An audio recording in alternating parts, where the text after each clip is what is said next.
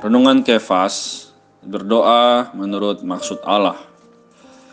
Dalam 1 Yohanes 5 15 dikatakan bahwa dan jikalau kita tahu bahwa ia mengabulkan apa saja yang kita minta, maka kita juga tahu bahwa kita telah memperoleh segala sesuatu yang telah kita minta kepadanya.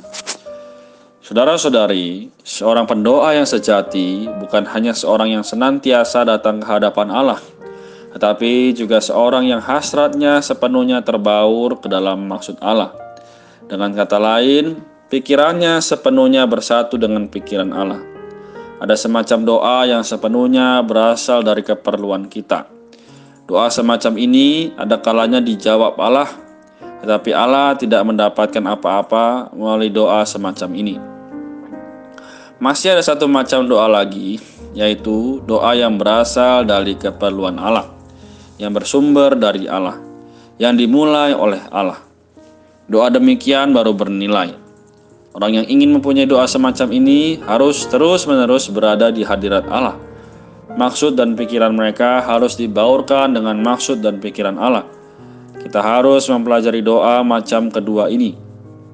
Meskipun kita masih kekanak-kanakan, kita tetap harus datang ke hadiratnya dan membiarkan rohnya membaurkan maksud kita dengan maksudnya dan memimpin pikiran kita ke dalam pikirannya sehingga kita dapat menjamah dan berpartisipasi dalam maksud dan pikirannya.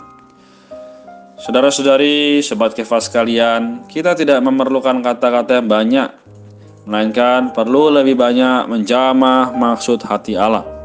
Kita perlu meluangkan waktu untuk belajar uh, pelajaran ini Ketika kita mulai berdoa demikian, tidak peduli ya, tidak perlu banyak perkataan atau banyak pertimbangan. Hati kita harus tenang dan teduh. Kita dapat membawa keadaan kita hari ini ke dalam hadirat Allah dan merenungkannya. Atau kita melupakan keadaan hari ini dan hanya merenungkan firman Allah. Oh, puji Tuhan ya, saudara-saudari.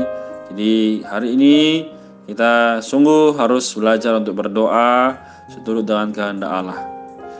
Ya, maka kita boleh merenungkan, sudahkah doa yang kita hari ini berdasarkan hasil hati Allah atau masih menggunakan perasaan kita sendiri? Dan sudahkah doa-doa kita menjamah diri Allah? Saudara-saudari, kita juga perlu belajar berdoa sesuai keperluan terutama keperluan Allah. Kemudian kita perlu berdoa yang menjamah diri Allah.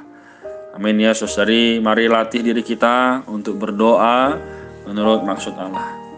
Tuhan Yesus memberkati kita semua. Salam sejahtera, tetap sehat dan semangat. Amin.